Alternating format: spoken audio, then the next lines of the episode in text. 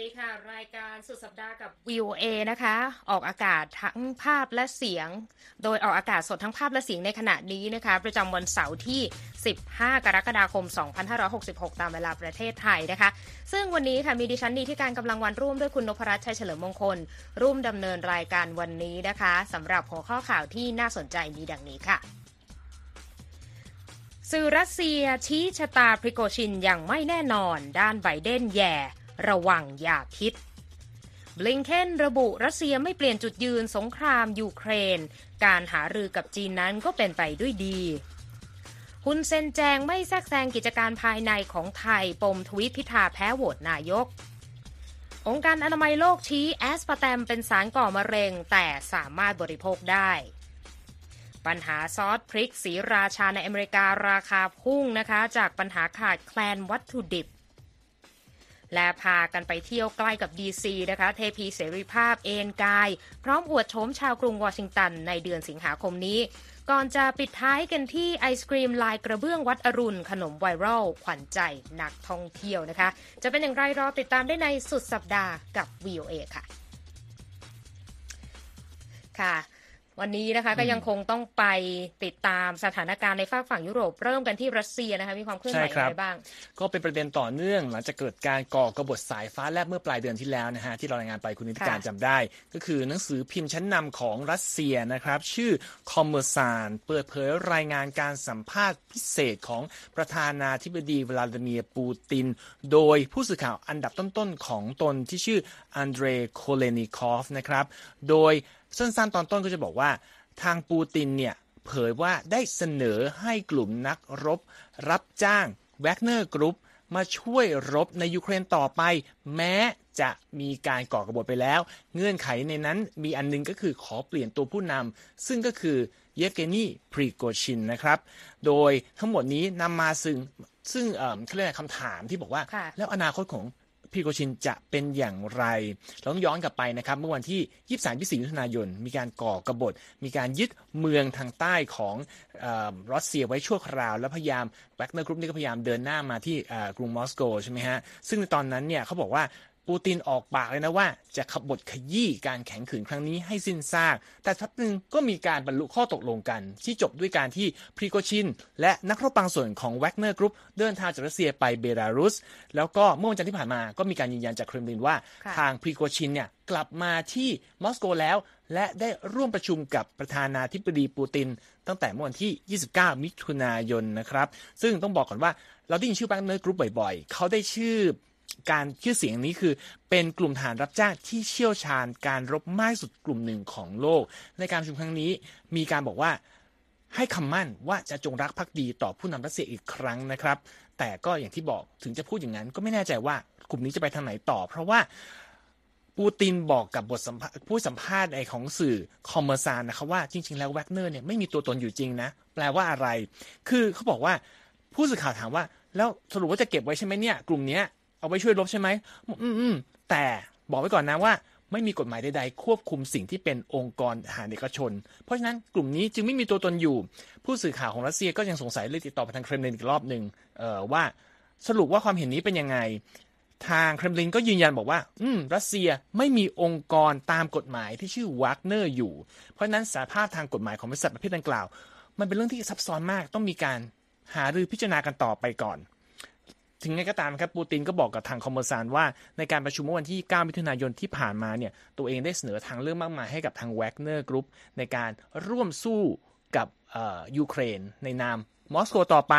หนึ่งในนั้นก็คือการให้สมาชิกอาวุโสคนหนึ่งของกลุ่ม ที่มีนามแฝงว่าซีโดยที่ภาษารัสเซียแปลว่าผมขาวนะฮะ เข้ามาขึ้นบัญชาการแทนนะครับ หลายคนก็เลยต้องตามต่อว่าตัวละครนี้คือใคร เซดอยเนี่ยเป็นนามแฝงของอันเดรโทรเชฟนะคะผู้บัญชาการอาวุโสของกลุ่มแวกเนอร์แล้วก็อันนี้เป็นข้อมูลเกี่ยวกับมาตรการลงโทษของสหภาพยุโรป รวมถึงเอกสารจากทางการฝรั่งเศส และแหล่งข่าวที่ใกล้ชิด และรายงานของสื่อรัสเซีย มีการระบุชื่อดังกล่าวออกมา ก็คือเป็นนามแฝงนะคะครับโดยโทรเชฟเนี่ยเป็นทหารผ่านศึกที่ได้รับเหรียญกล้าหาญจากสงคราม อัฟกานิสถานและเชชเนีย และเป็นคนนครเซนต์ปีเตอร์สเบิร์กก็คือเป็นบ้านเกิดของปูตินด้วย บ้านเดียวกับหัวหน้า เป็นคนบ้านเดียวกันครับและสื่อคอมเมอร์ซานในยรายงานต่อไปว่าปูตินบอกด้วยนะคะว่านักรบทุกคนของแวกเนอร์กรุ๊ปสามารถที่จะมารวมตัวและเดินหน้าทำงานในมอสโกต่อไปได้ โดยจะไม่มีอะไรเปลี่ยนแปลงอืมพวกเขาจะมีผู้นำคนเดิมที่ครับเป็นผู้บัญชาการตัวจริงของอืมพวกเขามาโดยตลอด ผู้นำรัสเซียเปิดเผยด้วยนะคะว่าผู้บัญชาการแวกเนอร์กรุ๊ปหลายคนเนี่ยดูเหมือนจะเห็นด้วยกับข้อเสนอดังกล่าวที่มีออกมา ยกเว้นพริโกชินคุณนพรัตน์อืมซึ่งปูตินก็อ้างว่าพริโกชินเนี่ยเป็นคนบอกเลยว่า นักรบแวกเนอร์จะไม่มีทางเห็นด้วยกับการตัดสินใจดังกล่าวครับทีนี้คำถามต่อไปก็คือว่าตกลงแล้วพริโกชินอยู่ไหนกันแน่อืมนะคะ ก็ไปถามบรรดาผู้นำชาติตะวันตกอีกเหมือนกัน เพราะว่านับตั้งแต่วันที่เดินทางออกจากเมืองรอสตอฟออนดอนทางตอนใต้ของรัสเซียครับเมื่อ 24 มิถุนายนที่ผ่านมาเนี่ยอืมเพื่อไปที่เบลารุสก็ไม่มีใครเห็นและไม่มีใครรู้ว่าตอนนี้พริโกชินเนี่ยใช่อยู่ที่ไหนครับและในวันพฤหัสบดีที่ผ่านมานะคะ ทางประธานาธิบดีโจไบเดนแห่งสหรัฐนะคะ ก็มีผู้สื่อข่าวไปถามเราในประเด็นดังกล่าวด้วยอืมซึ่งผู้นำสหรัฐก็บอกว่าสหรัฐเนี่ยไม่แน่ใจว่าตอนนี้พริโกชินอยู่ที่ไหนนะคะ ไปฟังเสียงของประธานาธิบดีโจไบเดนในประเด็นนี้กันค่ะ Not even sure where he is and what relationship he has. If I were he, I'd be careful what I ate. I'd be uh, keeping my eye on my menu. But all kidding aside, I, I, who knows? ทางประธานาธิบดีสหรัฐนะคะมีการกล่าวติดตลกด้วยว่าหัวหน้ากลุ่มแวกเนอร์เนี่ย อาจถูกวางยาพิษก็เป็นได้โดยโดยโดยบอกนะคะว่า ถ้าผมเป็นเขาเนี่ยผมจะระวังเวลารับประทานอะไร แล้วก็จะจับตาดูเมนูเอาไว้ดีๆ แล้วบอกว่าเอาจริง ๆ นะ ผมไม่คิดว่าพวกเรารู้แน่ว่าอนาคตของพริโกชินในรัสเซียนั้นจะเป็นไปอย่างไรนะคะครับทางนี้พริโกชินก็คือคนที่ช่วยรัสเซียผนวกแคว้นไครเมียให้เป็นส่วนหนึ่งของรัสเซียเมื่อปีอืม2014 แล้วก็เข้าร่วมรบสู้กลุ่มติดอาวุธรัฐอิสลามหรือ IS นะคะรวมทั้งดำเนินปฏิบัติการในสาธารณรัฐแอฟริกากลางและสาธารณรัฐมาลี และเข้ายึดเมืองบาร์กมุดของยูเครนไปเมื่อต้นปีนี้ด้วยก็ถือว่าเป็นกลุ่มทหารรับจ้างที่มีบทบาทสำคัญใช่อ่าในหลายสงครามที่เกิดขึ้นเหมือนกันคือจะมีทั้งเรื่องดี แล้วก็มีเรื่องที่ต้องจับตาดูว่าสรุปความดีจะเอาชนะสิ่งที่ตัวเองทำได้หรือเปล่า นันสีทั้งหลายทั้งปวงยังคงเป็นคำถามอยู่สำหรับอนาคตของพริโกชินนะคะครับจากเรื่องราวของรัสเซียอืมไปที่อาเซียนกันบ้างนะคุณนพรัตน์ใช่เพราะว่า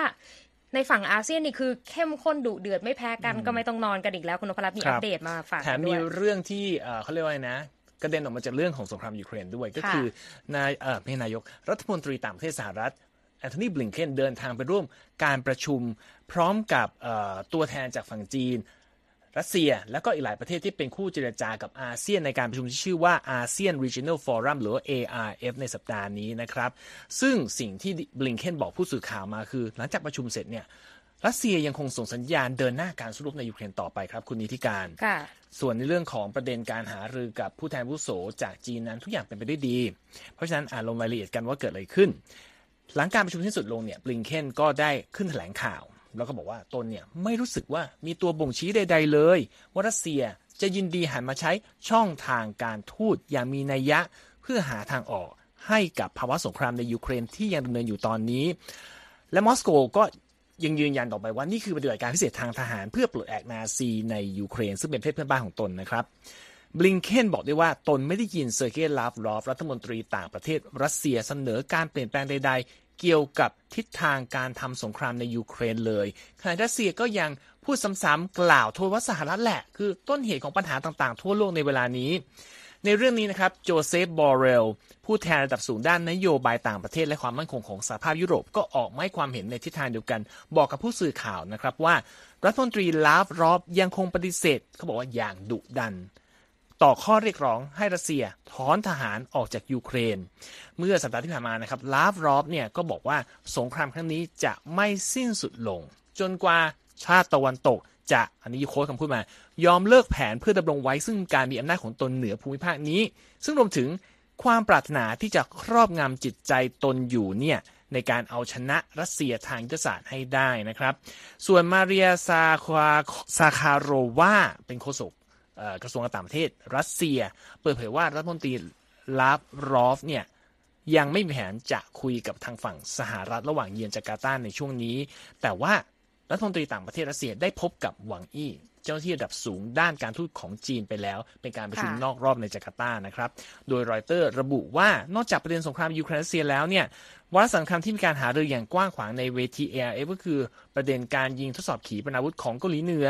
การแข่งขันอย่างดุเดือดระหว่างสหรัฐและจีน แล้วก็วิกฤตในเมียนมาด้วยนะครับ ก็ยังคงเป็นประเด็นที่ต้องติดตามกันนะคะ ขยับมาใกล้ๆกันเลย บ้านใกล้เรือนเคียงเราเนี่ยแหละค่ะคุณนพรัตน์ครับคุณเซนค่ะรีบแจง กรณีที่ไปทวีตดราม่าเย้ยฝ่ายค้านของกัมพูชาอืมซึ่งหยิบโยงกรณีของคุณพิธาลิมเจริญรัตน์นะคะ หัวหน้าพรรคก้าวไกลและแคนดิเดตนายกรัฐมนตรี ที่ได้คะแนนเสียงไม่ถึงเป้าหมายในการโหวตนายกครั้งแรก เมื่อวันพฤหัสบดี ซึ่งหยิบเรื่องนี้เอามาเกี่ยวข้องด้วย ย้ำว่าเขาพร้อมทำงานกับทุกฝ่ายและไม่แทรกแซงกิจการภายในของไทยนะคะ โดยสื่อบลูมเบิร์กค่ะรายงานกรณีที่ฮุนเซนนายกรัฐมนตรีกัมพูชานะคะตกอยู่ในประเด็นดราม่าในสื่อสังคมออนไลน์แล้วคุณนพรัตน์ครับคือเขาทวีตถึงกรณีของคุณพิธาที่ไม่ได้รับเสียงสนับสนุนจากสสและสวเพียงพอในการโหวตครั้งแรกเมื่อวันพฤหัสบดี แล้วก็โยงไปว่านี่แหละคือบทเรียนที่สำคัญสำหรับนักการเมืองฝั่งตรงตรงข้ามกัมพูชา แต่ว่าปรากฏว่าในที่สุดเนี่ยก็ลบทวีตดราม่าดังกล่าวไปแล้วนะคะ หลังจากบัญชีผู้ใช้ Twitter ชาวไทยเนี่ยก็เข้าไปแสดงความไม่พออกพอใจโดยทวีตเรียกร้องเออเรียกนักการเมืองฝ่ายค้านกัมพูชาว่าเป็นพวกกบฏที่คิดว่าหากพิธากลายเป็นนายกรัฐมนตรีของประเทศไทย พวกเขาจะใช้ดินแดนไทยในการประท้วงการต่อต้านรัฐบาลกัมพูชาแล้วก็บอกด้วยว่า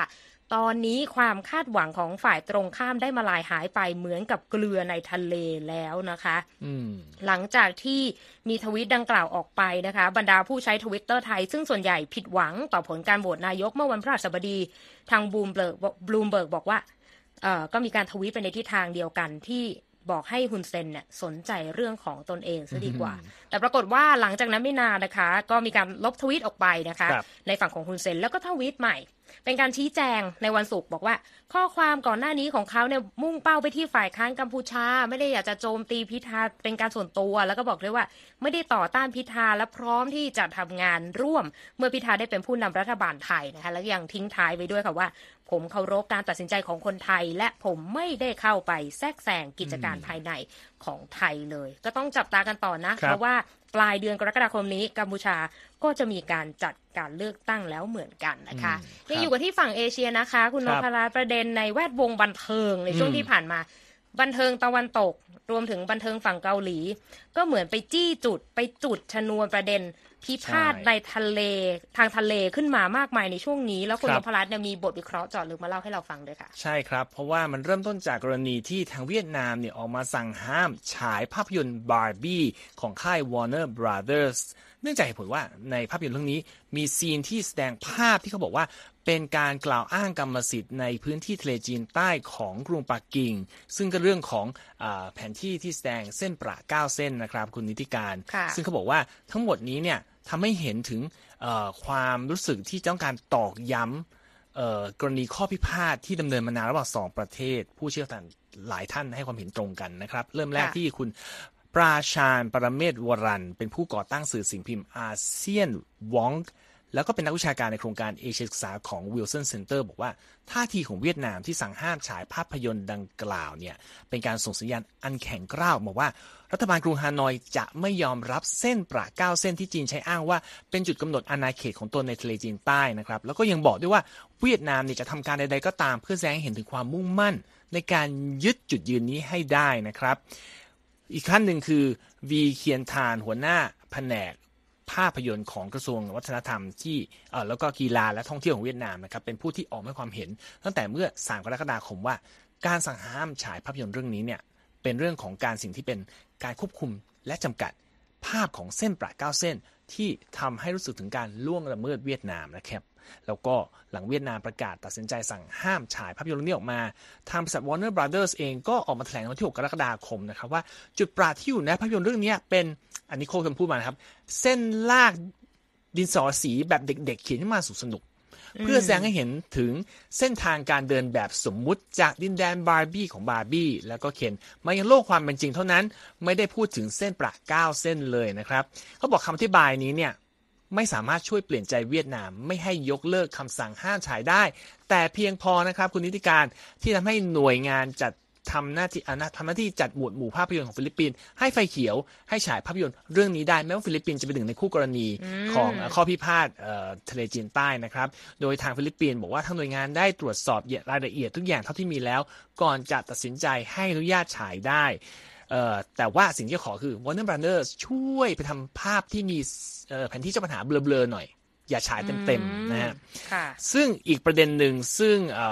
อตอกย้ำเรื่องนี้ก็เป็นเรื่องที่รายงานไปเหมือนกัน กรณีค่ะของเวียดนามมีคำสั่งตรวจสอบเว็บไซต์บริษัท i m e m IME นะ เป็นผู้จัดคอนเสิร์ต Blackpink Girl Group ชั้นนำของอา เกาหลีนะครับที่จะมีกำหนดจัดขึ้นที่กรุงฮานอยในเดือนนี้ เพราะว่าในการโปรโมทเขาบอกว่าเว็บไซต์เนี่ยนำภาพของทะเลจีนใต้ที่มีเส้นปะ9เส้นอีกแล้ว ออกมาโปรโมทคอนเสิร์ต โดยในวันที่ 6 กรกฎาคมที่ผ่านมานะครับ ฟาร์มทูฮางโคศกกระทรวงการต่างประเทศเวียดนามออกมากล่าวว่า การโปรโมทและการใช้ผลิตภัณฑ์หรือสิ่งพิมพ์ที่นำเสนอเส้นประเก้าเส้นในเวียดนาม คือการทำผิดกฎหมายในเวียดนาม และเป็นสิ่งที่ยอมรับไม่ได้นะครับ ก่อนที่บริษัทแห่งนี้เนี่ยจะออกมาขอโทษต่อสิ่งที่ระบุว่าเป็นความเข้าใจผิดที่ไม่ได้ตั้งใจให้เกิดขึ้น แล้วสัญญาว่าจะทำการเปลี่ยนภาพทั้งหมดที่ไม่เหมาะสมสำหรับผู้ชมเวียดนามด้วย อันนี้เป็นรายงานจากสื่อเวียดนามชื่อ ทวยเทรนนิวส์นะครับ แต่ก็ต่อมาอีกสัปดาห์นี้เองครับ คุณนิติการรัฐบาลกรุงค่ะฮานอย สั่งบริษัทผู้ให้บริการสตรีมมิ่ง Netflix ถอดซีรีส์โรแมนติกสัญชาติจีนชื่อ Flight to You ออกจากการฉายในเวียดนามโอ้เนื่องจากมีหลายฉากแสดงให้เห็นถึงแผนที่เส้นประก้าวเส้นอยู่ แล้วสายแห่งนี้ก็ยอมปฏิบัติตามคำสั่งของ ทาง Netflix ไปตามรายงานของสื่อบันเทิง Variety นะครับ นี่ก็หลายเรื่องหลายราวเหมือนกันนะคะ ที่ครับได้รับผลกระทบในเรื่องนี้ แล้วมุมมองนักวิชาการคิดเห็นอย่างไรเกี่ยวกับเรื่องนี้บ้าง ก็มีนักวิชาการท่านหนึ่งชื่อ Cleo Pascal มาจากโครงการจีนศึกษาของ Foundation for Defense of Democracy ให้ความเห็นว่านี่เป็นประเด็นเรื่องอธิปไตย และความมั่นคงแห่งชาติสำหรับเวียดนาม ที่เป็นเรื่องของการมองว่าประเทศกำลังถูกคุกคามโจมตี ซึ่งก็พาดพิงไปถึงกรณีที่รัฐบาลจีนส่งเรือมารุกล้ำน่านน้ำของเวียดนามอยู่เป็นประจำ และบอกด้วยว่า เวียดนามก็กำลังส่งสัญญาณไปยังประเทศเพื่อนบ้านว่า การลุกขึ้นมาต่อต้านจีนนั้นเป็นสิ่งที่หลีกเลี่ยงไม่ได้แล้วนะครับ คุณนิติการค่ะ ประเด็นเส้นปราเก้าเส้นที่เป็นต้นเหตุของข้อพิพาทเนี่ยก็มีการนำไปฟ้องต่อคณะตุลาการระหว่างประเทศณกรุงเฮกซึ่งก็มีคำตัดสินออกมามีคำพิพากษานะครับตั้งแต่ปี 2016แล้วว่าจีนไม่สามารถใช้แผนที่ดังกล่าวเป็นตัวกำหนดเขตแดนทางทะเลของตนได้เบสคิลกิลนะครับผู้อำนวยการบริหารของ Center for China Analysis จาก Asia Society ระบุในอีเมลที่ส่งให้กับ VOA นะครับว่าในแผนที่อย่างเป็นทางการของสาธารณรัฐประชาชนจีน สิ่งที่เรียกว่าเป็นเส้นประก้าวเส้นนั้นถูกลาก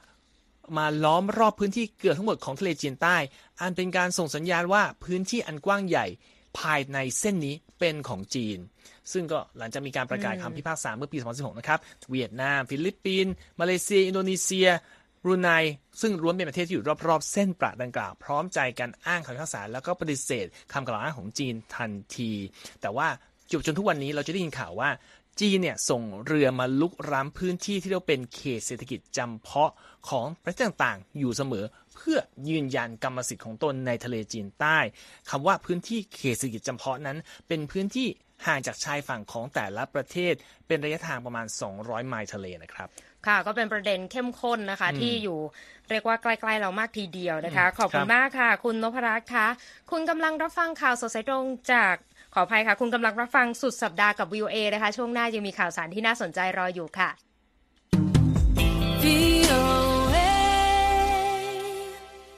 ไปที่เรื่องที่หลายคนกังวลว่าตกลงแล้วเนี่ยแอสพาร์แตมเนี่ยจะสามารถบริโภคได้ต่อไปหรือไม่นะคะครับล่าสุดทางองค์การอนามัยโลกนะคะก็ออกมาบอกว่า ถ้าบริโภคในปริมาณที่น้อยเนี่ยก็จะทำให้เกิดความเสี่ยงต่อโรคมะเร็งได้น้อยมากอีกเช่นกัน ทางฟรานเซสโกแบรนกาค่ะผู้อำนวยการฝ่ายโภชนาการและความปลอดภัยด้านอาหารขององค์การอนามัยโลกเนี่ยบอกว่า การบริโภคสารดังกล่าวแบบเป็นครั้งคราว แล้วก็น้อยกว่าสัดส่วนการบริโภคต่อวันเนี่ยถือว่าปลอดภัย แล้วก็ไม่ก่อให้เกิดความเสี่ยงต่อสุขภาพ ที่ต้องหยิบยกเรื่องนี้มาพูดก็คือเมื่อเดือนมิถุนายนเนี่ยนะคะสารไอสปาแตมเนี่ยนะคะซึ่งเป็นสารให้ความหวานแทนน้ำตาลแล้วก็อยู่ในอาหารปราศจากน้ำตาลมากมายทั่วโลกเนี่ยนะคะ ถูกระบุนะคะ โดยทางหน่วยงานสำคัญสองหน่วยงานขององค์การอนามัยโลกนะคะ ว่าอาจจะอยู่ในรายการสารที่อาจก่อมะเร็งในมนุษย์เป็นครั้งแรก แล้วพอถามต่อไปว่าตกลงแล้วเนี่ยบริโภคเท่าไหร่ถึงปลอดภัยนะคะแบรนก้านั้นเสริมว่าจะต้องบริโภคต่อวันไม่เกิน 40 มิลลิกรัมต่อน้ำหนักตัว 1 กิโลกรัมคุณนพรัตน์คือ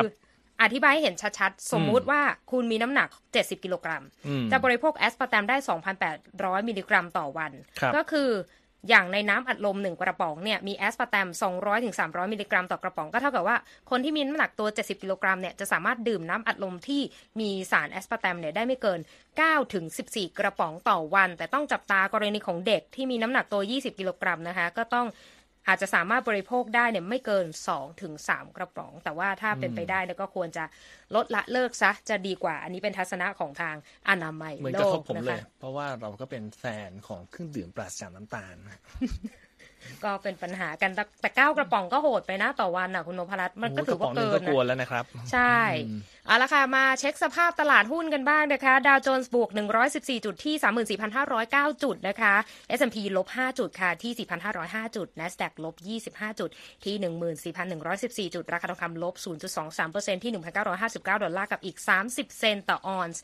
เรื่องนี้อาจจะเป็นเรื่องใหญ่ของใครหลายคนนะ คุณนพรัตน์การขาดแคลนซอสศรีราชาในอเมริกาคือมันเป็นมาสักพักแล้วสองสมปีแล้ว แต่เห็นว่าปีนี้มันทำให้ราคาพุ่งสูงขึ้นใช่ไหม ใช่ครับ ก็อย่างที่คุณนิติการพูดนะครับเขาบอกตอนนี้อเมริกาประสบปัญหาขาดแคลนเเครื่องปรุงรสรสเผ็ดตัวนี้แล้วนะครับ แต่ต้องเป็นของสัญชาติอเมริกันนะครับ ขวดที่เป็นขวดใสซอสสีแดงแล้วก็จุกสีเขียวนะครับ เป็นของบริษัทชื่อ ฮุยฟงฟู้ดนะครับ ก็เขาบอกคนหายไปจากชั้นวางสินค้าในสหรัฐมาสักพักแล้ว ตอนนี้เขาบอกว่าปกติเนี่ยผลิตภัณฑ์เนี้ยขวดหนึ่งนะห้าถึงสิบดอลลาร์แปลเป็นเงินไทยก็ประมาณร้อยเจ็ดสิบถึงสามร้อยห้าสิบบาทต่อขวดนะครับ พุ่งเท่าไหร่รู้ไหมคุณนิติการ ถึงเท่าตัวไหม เท่านึงน้อยไป อันนี้ข้อมูลบอกว่าค่าราคาค้าปลีกนะ ไม่ว่าจะเป็นวอลมาร์ทหรือว่าตลาดออนไลน์นะอย่าง Amazon หรือ eBay เนี่ย ข้อมูล จาก AP หาได้เมื่อพฤหัสบดีขวดละ 20-150 ดอลลาร์ ก็คือจาก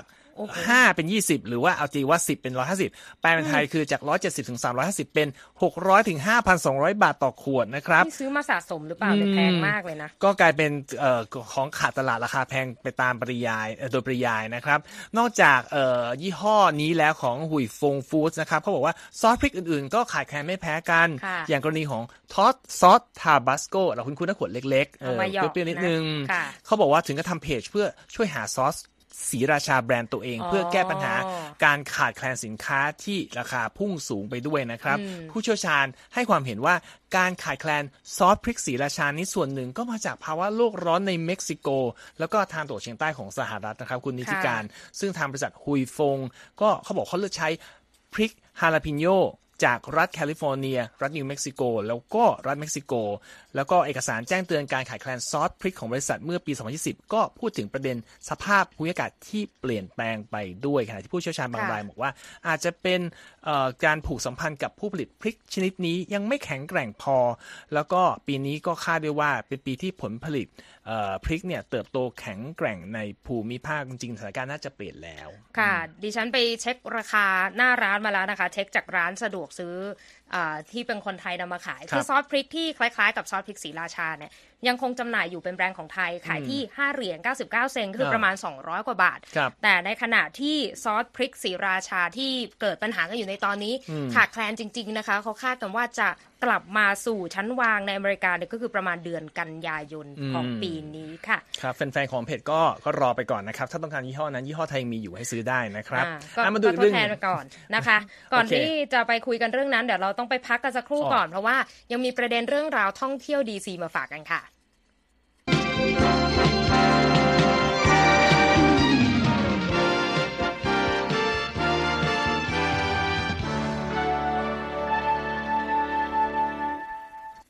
วันนี้สุดสัปดาห์แบบนี้ ดิฉันอยากจะพาไปเที่ยวสองที่ ที่แรกก็คือใกล้ๆดีซีนะ และอีกที่หนึ่งก็คือที่ประเทศไทยปิดท้ายกันแต่ไปที่ดีซีก่อนใกล้เรา ใช่ เพราะว่าอย่างที่โปรยไว้ตอนต้น รูปปั้นจำลองเทพีเสรีภาพหลายคนคุ้นตากันดี เป็นสัญลักษณ์ของนครนิวยอร์กนะครับ แต่จะมีรูปใหม่เป็นลักษณะเอนกายนอนแบบพระพุทธรูป จะมาจัดแสดงที่พิพิธภัณฑ์ศิลปะร่วมสมัยเมืองอาร์ลิงตัน รัฐเวอร์จิเนียก็อยู่ติดกับทางดีซีเนี่ยนะครับเดือนสิงหาคมนี้ ซึ่ง เขาบอกว่าเป็นการพบกันระหว่างเทพีเสรีภาพแลนด์มาร์กในตำนานของสหรัฐ และศิลปะพุทธศาสนาอย่างปางไสยาสน์ ซึ่งเป็นหนึ่งในปางประทับขององค์พระสัมมาสัมพุทธเจ้านะครับ ผลลัพธ์ได้คือรูปปั้นจำลองของเทพีเสรีภาพ ในอิริยาบถเอนกายลงนอนผ่อนคลาย มือสองข้างปล่อยวางของหนักอย่าง แผ่นหินและคบเพลิงตามต้นฉบับนะครับหันมาชันคอและวางราบไปกับลำตัว ภายใต้ชื่อ เทพีเสรีภาพปางไสยาสน์หรือ Reclining Liberty นะครับรูปปั้นนี้ความยาว 25 ฟุตหรือประมาณเกือบเกือบ 8 เมตรนะครับสร้างโดยศิลปินชาวอเมริกันชื่อ Zaq Landsberg เดิมทีจุด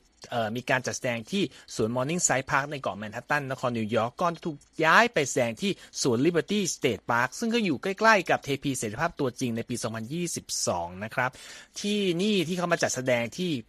พิพิธภัณฑ์ Museum of Contemporary Art Arlington เนี่ยจะจัดไปแล้วหนึ่งปี ตั้งแต่5สิงหาคมถึง 28 กรกฎาคมปีหน้านะครับ อ้างจากแถลงการเว็บไซต์ของพิพิธภัณฑ์ เพราะนั้นถ้าใครแวะมาแถวนี้มาชมกันได้ หรือเราไปเราจะรูปมานำเสนออีกทีนะครับ เป็นการปักหมุดเลยนะคะ ว่ามาเที่ยวใกล้ๆ กรุงวอชิงตันเนี่ยเราจะได้ชมผลงานศิลปะ แต่เห็นเขาบอกว่าคือโจทย์ของเรื่องนี้คือไม่ได้เป็นเกี่ยวกับเรื่องของการลบหลู่ศาสนา แต่ต้องการจะให้งานศิลป์เนี่ยเป็นสิ่งที่เอื้อมถึงได้ในลักษณะ ที่เขาพยายามจะถ่ายทอดนะคะ แต่ใครอยากเห็นภาพชัดๆอีกครั้งก็ไปดูในเว็บไซต์ v i e w a thai com แล้วก็สื่อสังคมออนไลน์ของ v i e w a thai กันได้นะคะ ปิดท้ายช่วงนี้นะคะ อเมริกาหนาวหนาวร้อนร้อนมันก็ใกล้จะซัมเมอร์แล้ว แต่ก็ยังไม่ร้อนเต็มที่สักทีแต่ประเทศไทยแต่ประเทศไทยนี้ไม่ต้องสืบร้อนแน่นอนนะคะ แต่ว่าท่ามกลางอากาศร้อนอบอ้าวเนี่ยก็มีไอศครีมเยียวยาจิตใจ แต่ว่าเป็นไอศครีมแบบลวดลายวิจิตรบรรจง ซึ่งได้รับอิทธิพลมาจากลายกระเบื้องพระปรางวัดอรุณ ซึ่งปรากฏว่าสำนักข่าวรอยเตอร์เนี่ยก็ไปตามติดความน่าสนใจแล้วก็มิติอันสวยงามของไอศครีมลวดลายแบบนี้นะคะ โดยรอยเตอร์นะคะรายงานความโด่งดังของไอศครีมแท่งที่มีชื่อว่า Power of Dawn นะคะที่พ้องกับ Temple of Dawn ก็คือชื่อของวัดอรุณราชวรารามราชวรมหาวิหารนะคะโดยมาด้วยการสองรสชาติคุณนพรัตน์น่าจะเป็นของโปรดเราสองคน อันนึงคือกะทิอัญชัน อันที่สองคือชาไทย พิมพ์เป็นลายกระเบื้องเซรามิก แล้วก็ลายดอกไม้ที่ปรากฏอยู่ที่พระปรางวัดอรุณ แล้วก็ออกแบบโดยบริษัท Pop Icon นะคะ โดยทางเจ้าของบริษัท Pop Icon นะคะ และผู้ออกแบบไอศครีมไวรัลนี้เนี่ยก็บอกว่าประเทศไทยเนี่ยเต็มไปด้วยมรดกทางวัฒนธรรม แต่ว่ามิติการนำเสนอเนี่ยยังไม่เจอในมุมมองใหม่ๆ ก็เลยอยากจะเอาเอกลักษณ์ของวัดมาใส่ในไอศครีม แล้วก็ทำให้คนเนี่ยมีความสนอกสนใจแล้วก็อยากจะดู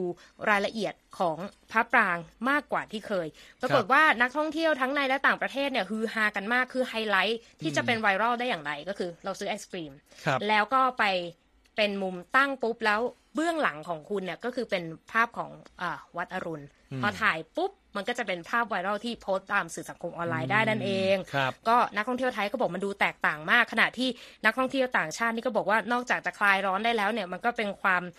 อร่อยและทำให้เย็นลงแล้วก็สดชื่นมาก ๆ นะคะสำหรับราคาก็คือ 89 บาทนะคะ ตั้งแต่เดือนพฤษภาคม แล้วก็รายได้จากการจำหน่ายเขาก็บอกว่าจะมอบให้เพื่อการศึกษา พระพุทธศาสนาแล้วก็ค่าใช้จ่ายด้านการแพทย์ของทางวัด อีกทอดหนึ่งด้วย ได้อร่อยได้ถ่ายรูปไปทำบุญด้วยเนาะใช่ครบชาคนไทยที่อยู่ที่ที่แถวนั้นได้ทานนะครับ จริงๆเหมาะกับเราสายบุญนะ มีโอกาสกลับไปก็จะไปอุดหนุนกันนะคะ และที่จบไปค่ะ คือสุดสัปดาห์กับวิวเอนะคะ วันนี้ดิฉันนีที่การกำลังวัน ผมนพรัตน์ใจเฉลิมมงคลผู้รายงานสวัสดีค่ะสวัสดีครับ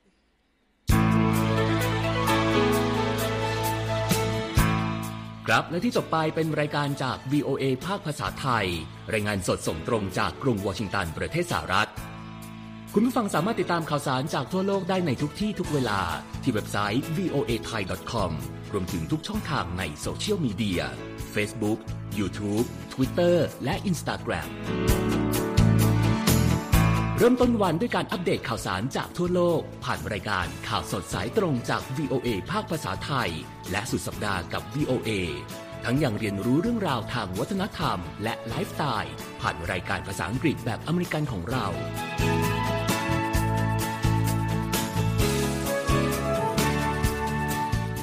ติดตามความเคลื่อนไหวในประเทศสหรัฐ การเมืองอเมริกัน พร้อมเข้าใจที่มาที่ไปของเหตุการณ์สำคัญ รวมถึงข่าวต่างประเทศ จากแหล่งข่าวที่เชื่อถือได้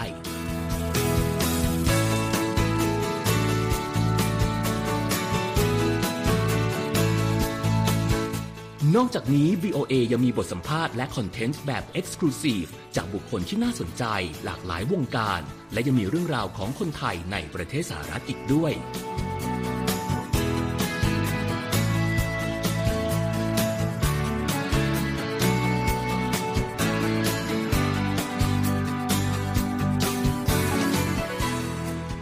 คุณนะครับที่ให้ VOA ไทยเป็นส่วนหนึ่งในการติดตามข่าวสาร สาระและเกร็ดความรู้ของคุณ จากรายการต่างๆ ที่เรามุ่งมั่นนำเสนอ